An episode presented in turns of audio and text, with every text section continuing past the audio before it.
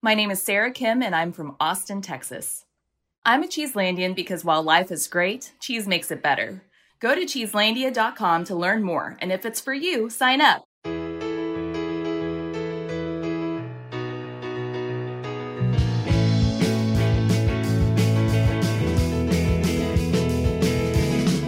Hello and welcome to Why Food, a podcast about entrepreneurs, innovators, and career changers. I'm your co host, Ethan Frisch. And I'm your co host, Valerie Lomas. And we have a very special guest this week. Not that all of our guests aren't special, but uh, sometimes we're especially excited to talk to them. Our guest this week is Mark Bittman, legendary cookbook author, uh, author of How to Cook Everything and, and the new book, Animal Vegetable Junk. Mark, thanks for joining us happy to be here, even though I'm not a innovator, entrepreneur, or whatever the third thing was. Yeah, career changer. I don't know, whatever. career changer. Budget. Um, so so let's just uh, kick it off with with the new book. Uh, tell us a little bit about it and and how did you come to write it? Well, the book is called Animal Vegetable Junk, and it's um it's a story about the relationship between humans and food and agriculture throughout history up until now and what I think will happen in the future or what might happen in the future. And um, how did I come to write it? And I was writing. Um, I was writing about the intersection of food, climate change, nutrition, agriculture, et cetera, et cetera, for the Times and for other places. And I was always writing in thousand word chunks, sometimes 1500 words, every once in a while 3000 words, but it was always little bits and most often 800 or 1000 words and i just thought this is not coming together at the beginning i thought this is going to be a mosaic i'm telling a story one little piece at a time but it kind of doesn't work that way like readers who read columnists don't remember each column the way the columnist remembers each column so it doesn't wind up being a story so long story short i left the times and decided i wanted to write a, a thorough analysis of this stuff, or as thorough as I as I could to the best of my abilities. And I spent a year or two thinking about what that might be and reading. Um, and then I came up with the title Animal Vegetable Junk, sold it to my publisher, the publisher of How to Cook Everything, um, and got to work. That was about, uh, well, was actually about five years ago at this point. Yeah. But um, finished the book at the beginning of COVID and um, did the editing and stuff during the during the pandemic. Yeah, I, I, was sort of struck by the expansiveness of the, the the time that you cover in the book. I mean, f- starting from prehistory or even pre-human history, and then and then it ends with COVID. So so you really you cover a lot of ground. Well, there's two things about that. One is that I actually started. I have another introduction that's not published that started even earlier because I wanted to, you know, I, I wanted to give the sense of what time is like or try to give the sense of what time is like. And I know a lot of authors of, who write about history and authors in general try to do that because because the one way to be sort of optimistic and hopeful about humanity is to see beyond the course of your own life, which of course is just an instant. So I wrote this introduction in that spirit, and my editor said, "This is ridiculous. Get this out of here." So I I did. Um, and the COVID stuff, I you know I was writing, as I said, I really I think I I dotted the final I's and crossed the final T's and all that probably in September, um, July, August, September. We were still working on the book. Um, you know, it's just published this week, so. But I don't think you know. I think there were there were opportunities until even September, October to make tiny changes. And it just felt like I know that, like a newspaper article, a book has to finish. You can't just keep fixing it and fixing it and saying, oh, if I could just get this last little bit of information in here, it will really be complete. That's not how it works. It's a moment in time. It's a longer moment in time than a weekly newspaper column, but it's still here's what I think about food in the years 2017 to 2020, kind of like that. So, but at the same time, I felt like if I didn't at least mention that there was an election, um, and I, I did finish before the election, and I didn't at least try to address COVID because COVID and food are related, of course. um, that I I would seem out of touch. So I did do the best I could to to weave the COVID stuff in there.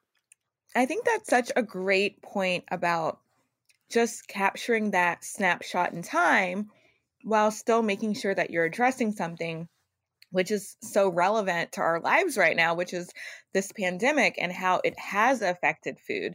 And, you know, you just made the comment like, well, of course, COVID and food are inherently related. Um, can you expand on that a little bit? Because I think a lot of people, when we think about COVID and food, people are thinking about maybe the beginning of the pandemic with cooking at home or with having a hard time finding food products that we're so used to be able to find in this country.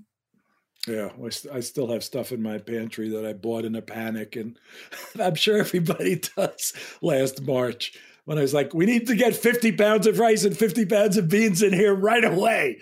Um, I, yeah, that's not the issue, although I, it, COVID did expose some of the flaws in our food system, which is interesting, and and COVID has uh, has expanded or at least uh, given some more deserved attention to our so-called emergency food system, and that that was a difference too. But what I mean when I say COVID and food are so interrelated is that well, two things. One is that of course um, you're more likely to die from COVID if you have complications, and many of those complications are the result of chronic disease, and most chronic disease is caused by diet. So um, COVID's mortality is enhanced by the standard American diet. If you're you're more likely to die of COVID, not to put too fine a point of it, if you eat a standard American diet than if you eat a healthier, more traditional diet. So um,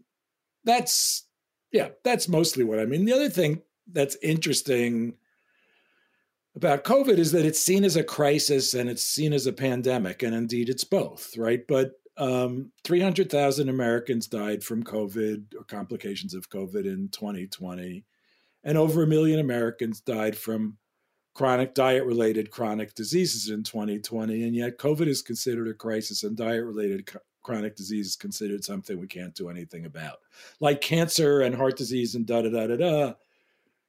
The way our healthcare system works, the way our system in general works, is that we're looking for a cure for cancer or looking for a cure for heart disease, but these things can be prevented by good diet, or much of it can be prevented by good diet or a clean environment or both, and so on. And we don't look at it that way because that way, when I say we, I mean I mean the powers that be don't look at it that way because that way preventing disease isn't nearly as profitable as curing disease. So there's not a lot of money spent researching what a good diet would mean that would long term prevent chronic diseases. We'd much rather figure out a magic bullet. Yeah, and I guess one of the questions that comes up in in both of those situations, whether it's a, a sort of a shorter term crisis like COVID or a longer term crisis like uh, diet related chronic disease, is is the role of government in addressing that. And and historically, I think government has has gone both ways. They've uh, there have been uh, strides taken, positive impact as well as negative impact, sometimes intentionally, sometimes not. So how do you how do you see government both in the in the U.S. and and globally? Because you know obviously different governments are handling it differently. Uh, how do you see government? What do you see the role of government in addressing those crises?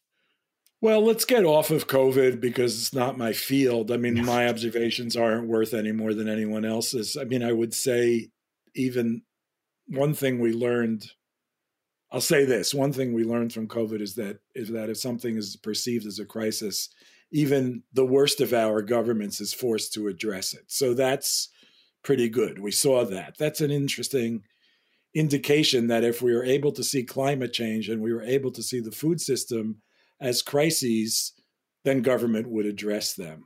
Um, the other thing is that government is capable of addressing these things. Government can help determine what a better diet is. And there are governments around the world who are encouraging good farming. Um, there are governments around the world that are uh, limiting the sale of sale and marketing of junk food to children, for example. Um, there are governments around the world who are doing much better in terms of making statements about and backing those statements up that food is a, the right to good, nutritious food is a right that everybody shares, and so on. So, government can definitely play a role in helping people to eat better and helping agriculture to work better. Ours is not one of the world leaders in this department. Yeah, and and I mean, you you write, uh, yeah. There's a whole chapter about the Green Revolution, which which is also now sort of coming to a head in India with with farmer protests uh, related to very uh, maybe not very similar, but definitely related um, questions around uh, around a farmer's right to sell or a government's responsibility to support a farmer. Um, I, I guess what I'm getting at is is we've seen a lot of situations where governments have have taken steps backwards or in in directions that either at the time they knew to be wrong but were choosing to do them because they were more profitable for certain entities or or they thought they were the right move and they turned out over time not to be. So uh, how how does that like how, how do we as as civilians or or voters or um, engaged eaters think how should we be thinking about a government's role in in managing a, a broader food system? Well, i love the term civilians so i'm going to use that. Um, you know, one thing you said 30 seconds ago is something that we should all think about a lot, which which is the very corny um, but incredibly important. It seemed like a good idea at the time because a lot of mistakes. Everybody makes mistakes, um, and few of us do things wrong intentionally. We do things because they seem like a good idea at the time, and then maybe in the course of our lifetime, or maybe in the course of someone else's lifetime, it turns out that they were a mistake. And and one of the things I've tried to do in animal vegetable junk is look back at these turning points in food and agriculture. And it's really agriculture that determines our diets more than the other way around. We grow what we can and we eat what we grow. Um, so there have been a number of turning points in the course of history where we, that is humans, made decisions that seemed good at the time, or at least seemed good to the people who were making them at the time, and have turned out to be damaging in the long run. The the thing is that now we can see things better than we have in the past. We know more than we have in the past. And if we make sound, intentional choices and decisions, we can actually improve things. Uh, doesn't mean we won't make mistakes, but but we can uh, move things forward a little bit at a time and evaluate them and uh, make progress towards. I mean, for want of a better phrase, building a better world, building better agriculture, building better diet, building a more just food system and a more just system in general. Um, we didn't have as much knowledge in the pre 21st century as we do now. And maybe you could say that about every century, but there are a lot of things that we were blind to 500 years ago and 200 years ago and 100 years ago that we're that we're not blind to now. And we can make better decisions. We need the civilians need the power and the strength uh, and the political will to be able to do that I can't remember what your question was. That's all right. Uh, one of the uh, one of the other it's sort of early in the book. One of the points one of the points that you made that jumped out at me. I I, I do a fair amount of reading about historical supply chains. This is a niche that I'm particularly interested in, and and you you talk you read about uh, guano and the importance of guano as a uh, really a turning point in in the history of of agriculture towards industrialization of agriculture. Um, would you would you tell us a little bit more about that story? I had never come across that that in any of my readings.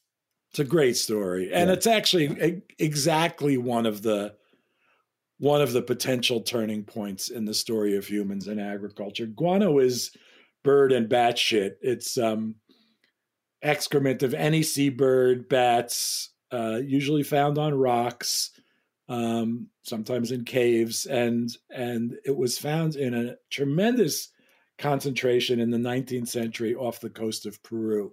Millions and millions of years of accumulated guano was found on this on this chain of small islands off Peru.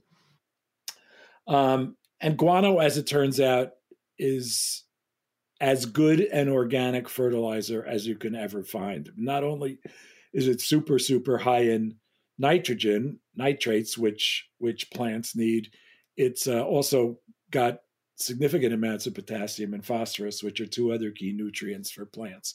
So at that point, um, a lot of global agriculture seemed to be running out of land, and and without going too deep into the philosophy of how you treat soil, it was becoming more and more difficult to grow enough food on the land that was available with the current technology.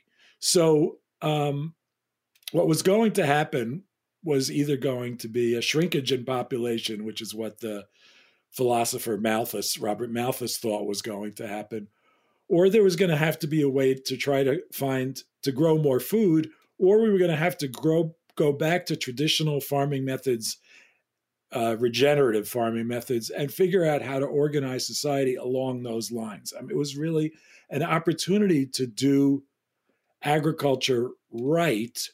It would have perhaps limited population, but it wouldn't have meant population growth, but it wouldn't have meant that people were dying of starvation. Um, and it would have meant, it m- might well have meant that, that we developed a style of agriculture that was less damaging to the earth and more nutritious and and so on. But instead, we started carting guano by the boatload from these islands off of Peru to primarily the United States, also Great Britain, in order to do what was becoming industrial agriculture, growing one or two crops at a time over large swaths of land. And in the intervening years, um, we found other sources of uh, natural, organic, but limited amount fertilizer. And that bridged the gap between the early days of agriculture and the time that chemical fertilizer was invented, which was in the early 20th century. So by the time guano ran out, there wasn't a crisis about finding more nitrogen because uh, Fritz Haber was the name of the scientist. Scientists had figured out how to draw nitrogen out of the air and combine it with hydrogen to form uh, to create a form of nitrogen that plants could use. Uh, so chemical fertilizer was invented, and there was no going back. So guano was a very important gap bridger between uh, traditional agriculture and industrial agriculture, but it moved agriculture much closer to what we now think of as industrial agriculture would you would you like to theorize on what our modern food or agricultural system might look like had guano not, had not appeared? Yeah. I mean, it, it's so complicated because can you make the kind of changes in agriculture that are necessary to protect the environment, to protect the soil, to protect human health, and so on, without tackling for want of a better word, capitalism without changing the entire system? And the, the answer is difficult to know. It could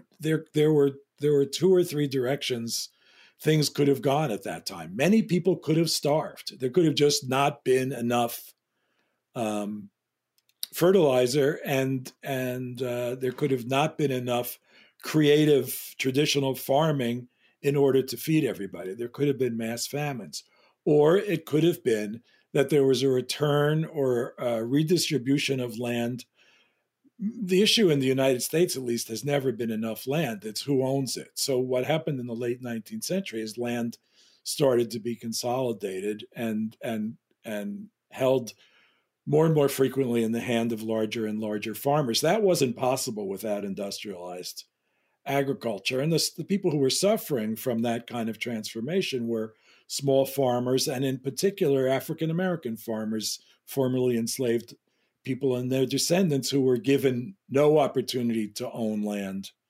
at the end of the 19th century. So, had those people been been allowed to farm, because you probably know the number better than I do, but I think at one point there were two million black farmers in this country, and I think now there are fifty thousand, something like that. Um, and that all happened in the 20th century. Had those people been given land to farm, had uh, small farmers of of all colors, of, of all backgrounds, been given land to farm and not been thrown off the land by consolidation. Uh, had we really been a nation of small farmers who were growing crops for our neighbors and regions to eat, uh, rather than cash crops that was then turned into into processed food or into food for trade, especially in the 19th and early 20th century. Had that happened, we would have had a kind of agriculture and a kind of society that looked much different. But that's, you know, we're kind of talking about a revolution for that to happen. Yeah and and I mean, I think there have been those situations over and over again. I mean, you write about them in the book. We've seen them in other cases where whether it's the Green Revolution or somebody comes in to solve a, an immediate problem, usually related to scale, usually related to feeding a, a population. Um, and then that problem has repercussions down the road in, in terms of, you know, in the case of the Green Revolution, GMOs and and corporate control of agriculture. In the case of, of guano, I guess this this uh, industrial legacy of of inputs into a into a farming ecosystem rather than letting the ecosystem support itself. Um, is er, where do you see that going? Is that happening again, or is it happening differently now?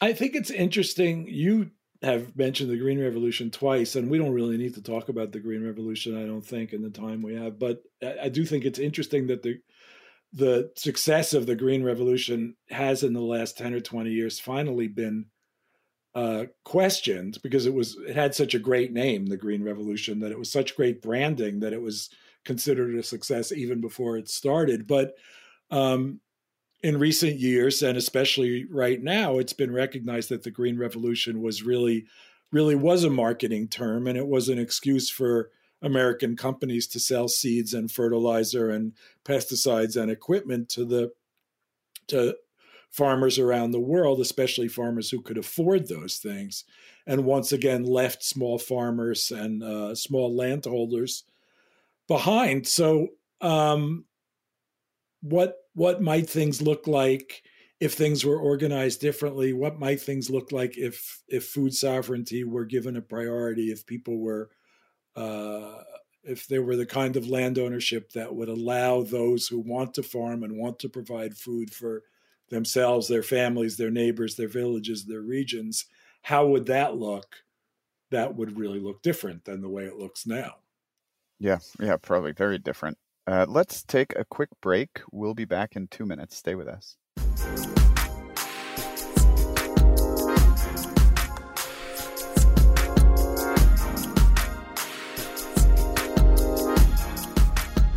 My name is Sarah Kim, and I'm from Austin, Texas. I'm a Cheeselandian because while life is great, cheese makes it better. Wisconsin cheese has proven time and time again to be a delicious expression of craft, hard work, and tradition.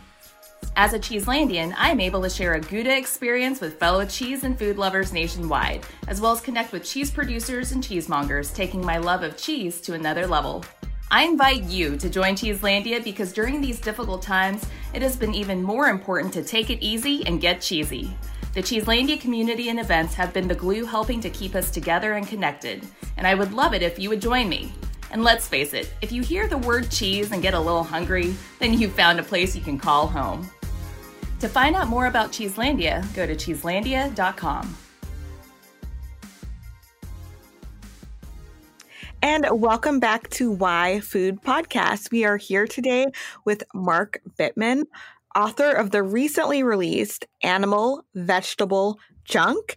And Mark, I do want us to talk a little bit about your role as an innovator in media because not only have you published more than 30 cookbooks, but you have recently, well, I guess it's not so recent anymore, but you launched Heated, which is an amazing platform that's tying in the issues between food and politics and labor and a lot of different social justice types of issues. So I would love if you would kind of tell us a little bit about your background and how you got started in media and how you've kind of grown and created this media empire. Uh, well, empire is a bit extreme, but um, I was. Uh, I mean, the beginning is kind of interesting, although it's f- close to 50 years ago. I was an anti war activist and then a community organizer in Somerville, Massachusetts, but I was actually terrible community organizer because I didn't really like talking to strangers, which is important if you're going to try to convert people to your point of view. Um, so in this organization I was in, I was asked if I wanted to run the newspaper because I did want to be a writer. I knew I wanted to be a writer. So lo and behold, I found myself running a newspaper in 1973, 74. So um, I learned a lot. I taught myself how to type, which is really important. I learned how to edit and dark darkroom skills and layout and all this kind of stuff. And then years later, I started to write or try to write to make a living, and I, I was a complete failure once again. Um, but then I started writing about food, and for whatever reason, that was that worked. Um, and we could fast forward 20 years or so, and and I got my column in the Times called The Minimalist, and I was an established food writer. I wrote How to Cook Everything. I co-wrote a cookbook, two cookbooks actually, with Jean-Georges Vongerichten. So I learned a lot from that. Um, yeah, I had a career as a food writer, but I I realized around 2000 in the early 2000s that I had an opportunity to expand beyond writing about cooking, writing about food and travel, writing about food restaurants, and so on, um, and could start to write about some of the more important aspects of food, how food affects our lives, our bodies, the world, like that. And I started doing that for the Times, and that led to, in 2010, my developing what became the first uh, food opinion column in a major newspaper in the United States or maybe anywhere. Um, and I did that for about five years, and and then I, I, as I said at the beginning, I wanted to do something a little meatier, no pun intended. So I wrote, I started working on animal vegetable junk. Um, Heated, which is uh, about to be defunct, or at least we're we're my team is about to leave it was an idea we had a couple of years ago uh, where we thought we could publish a bunch of stuff that was along the lines of the work that I've always done or I've done for a while, but didn't just involve me, that involved younger people, different voices, people who were friends or people who were strangers, but but turned turned my my little situation into more of a magazine of of different people. And so we're relaunching that uh, next week on Tuesday, and it's going to be called the Bittman Project, and it's going to be on Substack. But it'll be the same the same kind of thing as Heated, only it'll be in newsletter form, subscription newsletter form, and we already have something like hundred thousand subscribers. So we're we're hoping to bring all of those people with us and then some. But it will be me and a team of people who will continue to write about all aspects of food cooking, policy, nutrition, climate, labor, race, everything. So um, I'm really excited about that. I don't I don't think it's going to be quite an empire, but but we've got you know, we've got six or eight regular contributors already, and I hope we wind up with many more, and and that we can really bring a bunch of different views and voices into into the food scene. I mean, I I think you hit the nail on the head with telling us your trajectory in the media space because I think by transitioning now to Substack, it's it's really just focusing on adapting and making sure that you know whatever platform it is in which you're sharing information is a platform that's going to reach people and that's going to also be a sustainable business model um, which substack with its paid subscri- subscriptions we're seeing multiple people now being able to use that in a way where they are putting out work that's sustainable that they're getting paid for and that they can actually like expect you know what the earnings will be instead of having to rely on um, maybe ad sales from a website or something like that. You're you're right um, but of course there's only room for so many people to i mean we're all everyone on substack is asking subscribers for five dollars a month or whatever it is and doesn't sound like a lot but if you, if you subscribe to 50 things it winds up being quite a bit of money so um, we'll see how it goes. I mean, certainly the advertising model is everybody's having trouble with that. No one thinks that it works. Uh, heated, we really didn't have a financial model with Medium that worked. So so that that was that wasn't going to do it. And as I get older, it's you know there are two things here. It's harder for me to generate income by just writing, writing, writing. Um, when I was younger, I could I wrote three, four articles a week, and yeah, I could do that now, but I just it's it just feels like a different era. Um, and and in fact, I you know I, I probably would get paid less than I used to get paid to do that.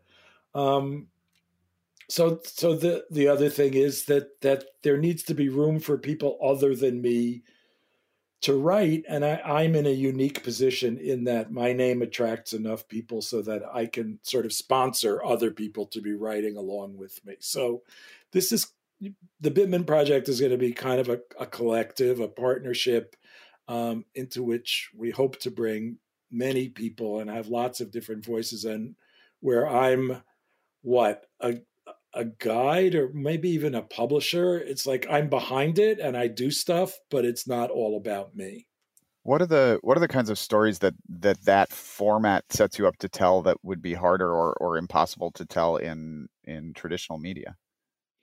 Well, it's going to be a lot of crowdsourcing, and and of course, there's going to be a lot of multi, or I don't know, do we call it multimedia? We're going to do a lot of audio and a lot of one of the nice things about, or one of the things that COVID's made clear is that people are willing to satisfy for sort of low quality media. So you can tape a Zoom call and and call that a story, and we're going to do some of that. But I think the crowdsourcing thing, the here's the way that five of us are doing something.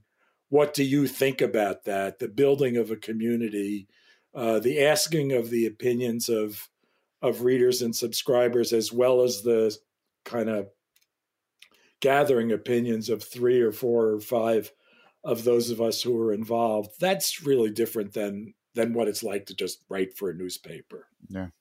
Um, I, I, think one of the other uh, questions that that I wanted to talk about, and Valerie and I were discussing earlier, is is sort of the role of marketing in in food systems, and whether it's marketing a media platform or marketing a, a, product, obviously something I, I think about on a regular basis. You know, I have a company selling a product.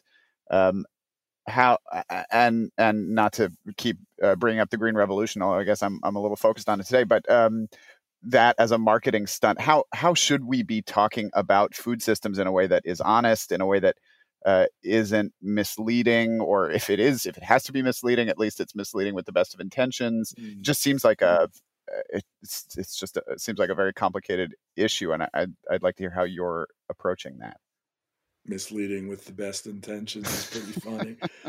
I mean, I understand how that's an issue for you, and it is an issue for me too. And um, I think all you can do, you know, as a as a person, as an honest person, and a, and as a person who tries to be honest, I think all you can do is be open and saying, I, I'm trying to do the best work I can. I also need to support myself. So so obviously I'm trying to make some money. You're supporting by buying this product, whether it's a spice or a or a piece of journalism, you're supporting me and the people that I'm trying to support um, in my little business. And we all know that this is the case, but I think it's um, it's useful to be upfront about it. You know, I had uh, we're going to do some affiliate marketing. I think actually, Ethan, we've talked about this a little yeah. bit, but we're going to do some affiliate marketing, which even as recently as two years ago, when affiliate marketing was maybe more frequently called native advertising. Um, well, that's different, but okay. Even a couple of years ago, I would have said horrors. I can't do that. That's not me. That really is disgusting. It's but now I think you just say, you know, we're we're selling this product because we believe in it, but we're also taking a cut of what we're selling um, because we need to we need to make money. I think that I think that people can accept that. I people I think that that's becoming increasingly common. I don't. There's nothing dishonest about it or unethical about it.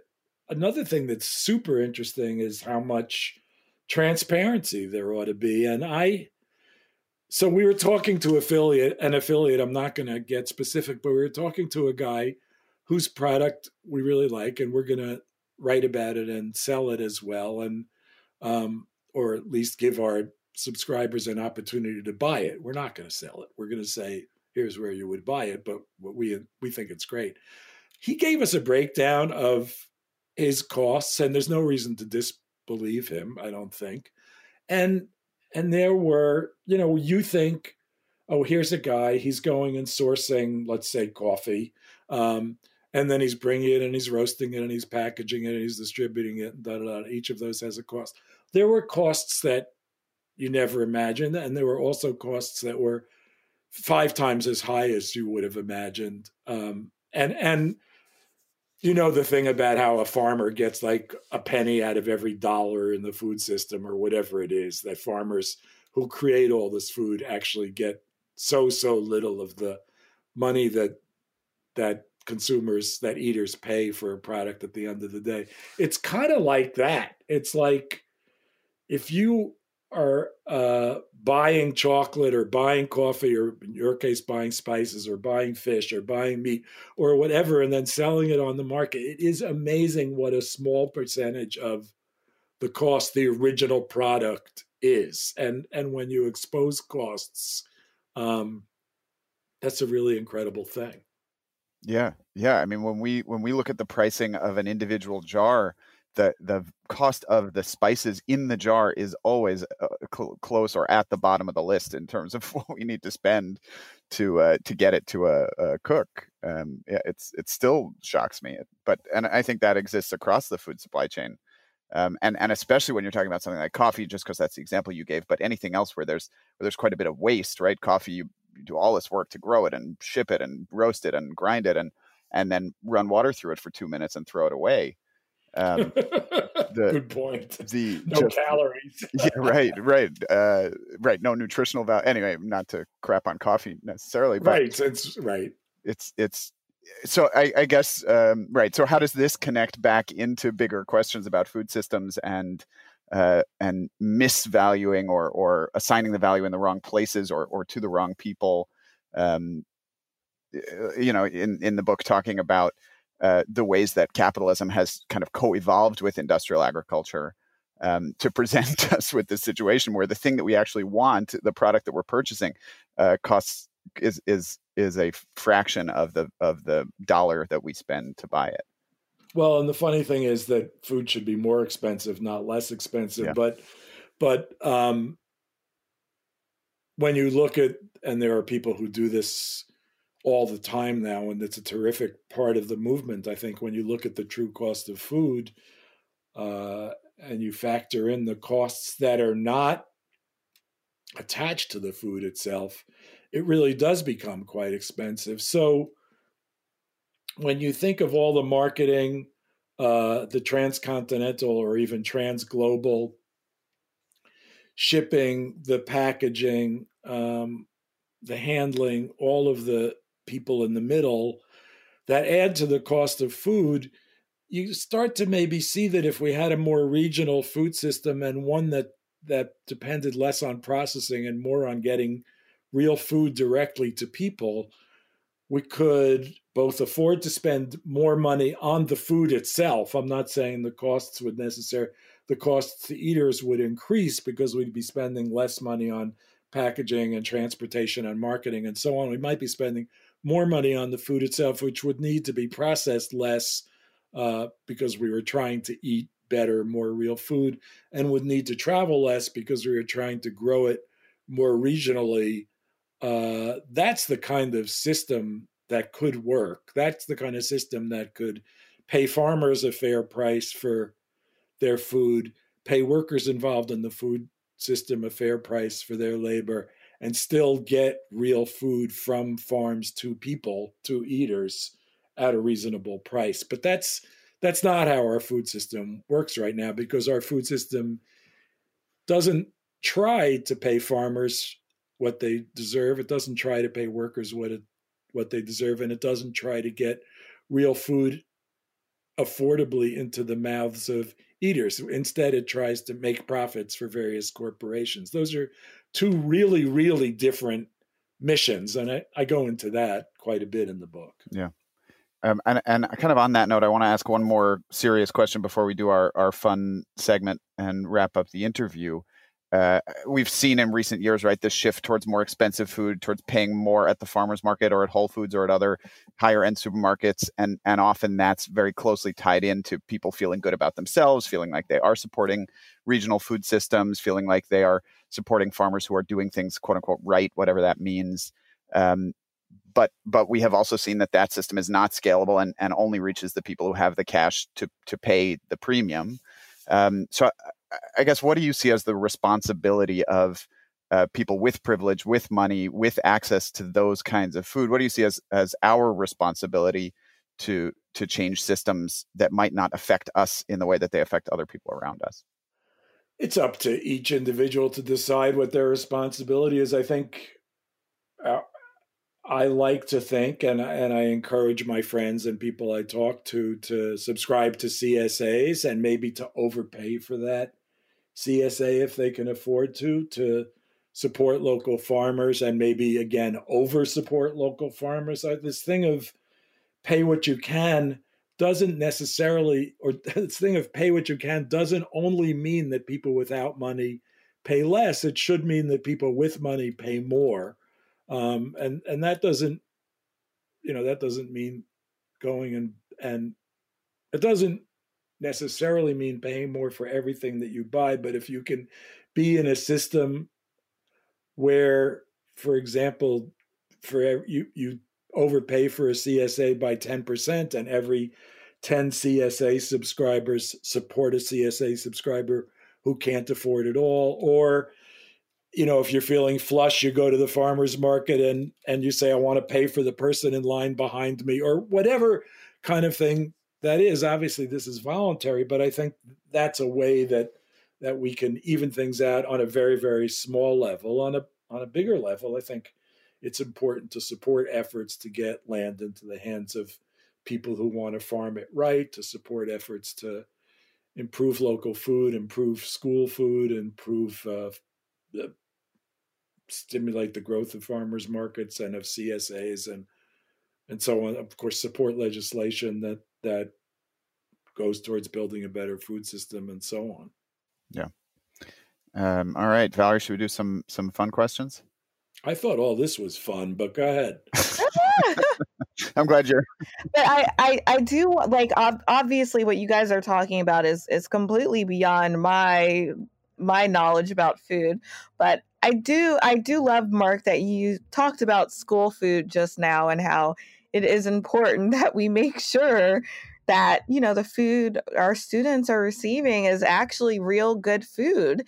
And as as someone who worked for New York City Department of Education for 5 years I I personally witnessed you know how we chose our contracts for who gets these big food contracts. And you know there is just so much room for improvement on that end in that space yeah not to not to drag that out, but New York has been one of the least progressive. Well, not one of the least. New York has been disappointing in its move toward purchasing good food for schools and for other city departments. It just can't seem to get its act together to really develop standards that that would say we're going to buy only from suppliers who are reasonably local, grow a fair amount of organic, use treat their laborers well and so on down the line all the kind of standards that that we need to put into place in order to be buying real good food. Absolutely. So um yeah so let's do some rapid fire questions. Um i'll start. Because spring is will be springing in the next month even though we are blanketed in snow here in new york right now what what spring vegetable do you most look forward to every year? Mm, you know, I know I should say, I feel like I should say asparagus, but we don't make a big enough deal about asparagus in this country. And you, re- you don't know where it's coming from until summer, actually. Um, so maybe. Maybe my mistake is thinking that asparagus is a spring vegetable in the Northeast because it's really almost a summer vegetable. I'm going to say spinach because it's really early. I love it to death. I can never get enough of it. Um, yeah, that's my favorite. How about your uh, desert island kitchen tool? You're going to be on a desert island for a year. What do you bring with you? You mean one? One. Well, a knife. All right. Two. Don't say you get What's- two. What's your second? what is my second one? I mean, that these questions are always so hard because it's like, to- is a refrigerator a tool? Sure, I'd really yeah. like that. No, I guess not. You Because can bring whatever you want. no, if I'm on a desert island, I want a knife, and then I think the second thing I might want is a fishing line. Hmm. Yeah, no, that's good. Because see, you wouldn't even need a refrigerator. You would just No, you, you wouldn't have any use for a refrigerator. exactly. Do you guys have you watched Alone? By the way, which turns out to be a really a, an interesting food show. It's this. It's a. sh- It's a, one of these stupid survival. It's not stupid though, but it's a survival show. It's a survival show where they put people in the middle of nowhere and they have to survive one at a time. And it turns Uh-huh. out it's all about food. There's not. I mean, if someone gets injured, they have to give up. But for the most part, people starve to death. It's all about hunting and gathering food, and I, I, I'm addicted to it. I find it quite interesting. Anyway, Um, I haven't seen Alone, but I have seen. I think it's Naked and Afraid, which is sounds similar. it's pretty much the same concept. It's um, it's can people find some protein to sustain them for the amount of time that they're there, basically. Um, but let's let's take the the tool to your home kitchen. Other and let's let's not say knife. Let's exclude that. But what is the one tool as a home cook, and it could be something like kind of novel that you really enjoy cooking with? I mean, I know you want novel, but the thing is that I use the same stuff as everybody else does, and um, I think if you have a sink and you have a refrigerator and you have a countertop and a cutting board and a knife and a set of pans, you can kind of do anything. So when you look beyond that, uh, let's see, I use my food processor a lot. I have a slicer because I bake a lot of bread and it's really hard to, it's really good bread and it's hard to cut with a knife. So I wound up investing in a slicing machine, which I like a lot. I use my mandolin a, a fair amount because my knife skills are not terrific and it's nice to be able to cut thin, even slices of things when you want to. Um, my coffee grinder, back to that worthless drink that we all love so much. I, I have to say, I the thing that I'm a little upset. All of those things are common, right? Although mandolin maybe not so much, but the thing that I'm particular about is I do like ceramic U-shaped vegetable peelers. Like I like the style of a vegetable peeler that's U-shaped, and I really like those ones that have ceramic blades. I'm not quite sure why, but for the past maybe 20 years, that's all I've used, and I I really look for those. Yeah, yeah, I, I completely agree. That's I I use uh also only U-shaped peelers. It's uh I don't know where that comes from, but it they they work so much better. They're so much easier to handle. Yeah, it's a better angle, I guess. Yeah. Um, how about a, a great meal that you had that cost less than five or ten dollars? Well, it's funny talking about the true cost of food. We treated ourselves. I we were we had cabin fever the other day, and um and I needed some Chinese ingredients that you know I live in Putnam County. You can't get anything here. Um, so we went over to we found this Chinese market that a friend of mine vetted and said said yeah that place is actually great but it was about 40 miles away over in middletown. So we went over to middletown and i asked the same friend who really knows the hudson valley where we should stop for takeout lunch on the way back and he said we'll go to this peruvian place in newburgh.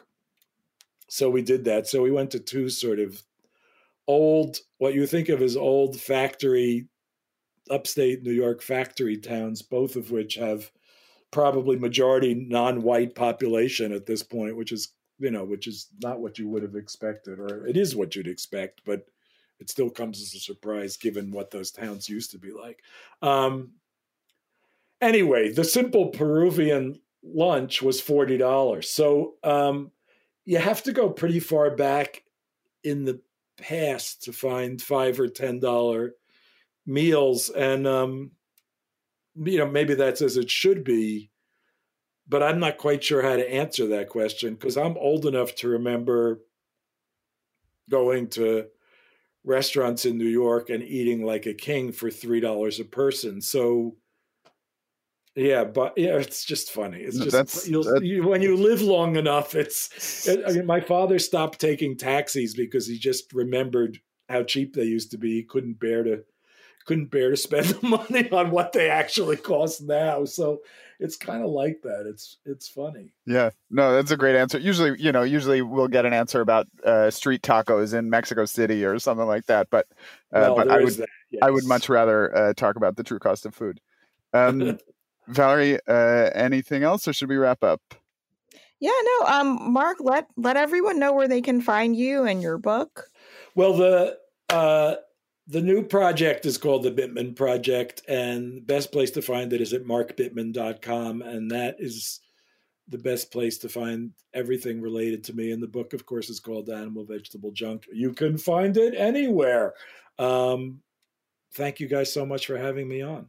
Thanks for joining us. Thanks to Matt Patterson, our amazing sound engineer, to the Red Crickets for our theme song, which is called Blind. Uh, you can always reach us by email, yfood at heritageradionetwork.org.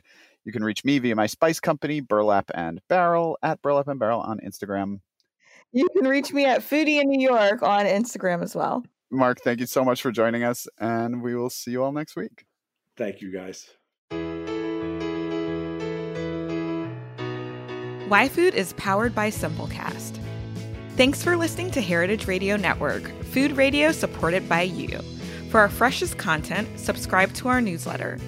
Enter your email at the bottom of our website, heritageradionetwork.org. Connect with us on Instagram and Twitter at heritage underscore radio.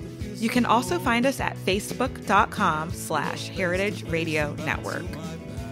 Heritage Radio Network is a nonprofit organization driving conversations to make the world a better, fairer, more delicious place. And we couldn't do it without support from listeners like you. Want to be a part of the food world's most innovative community?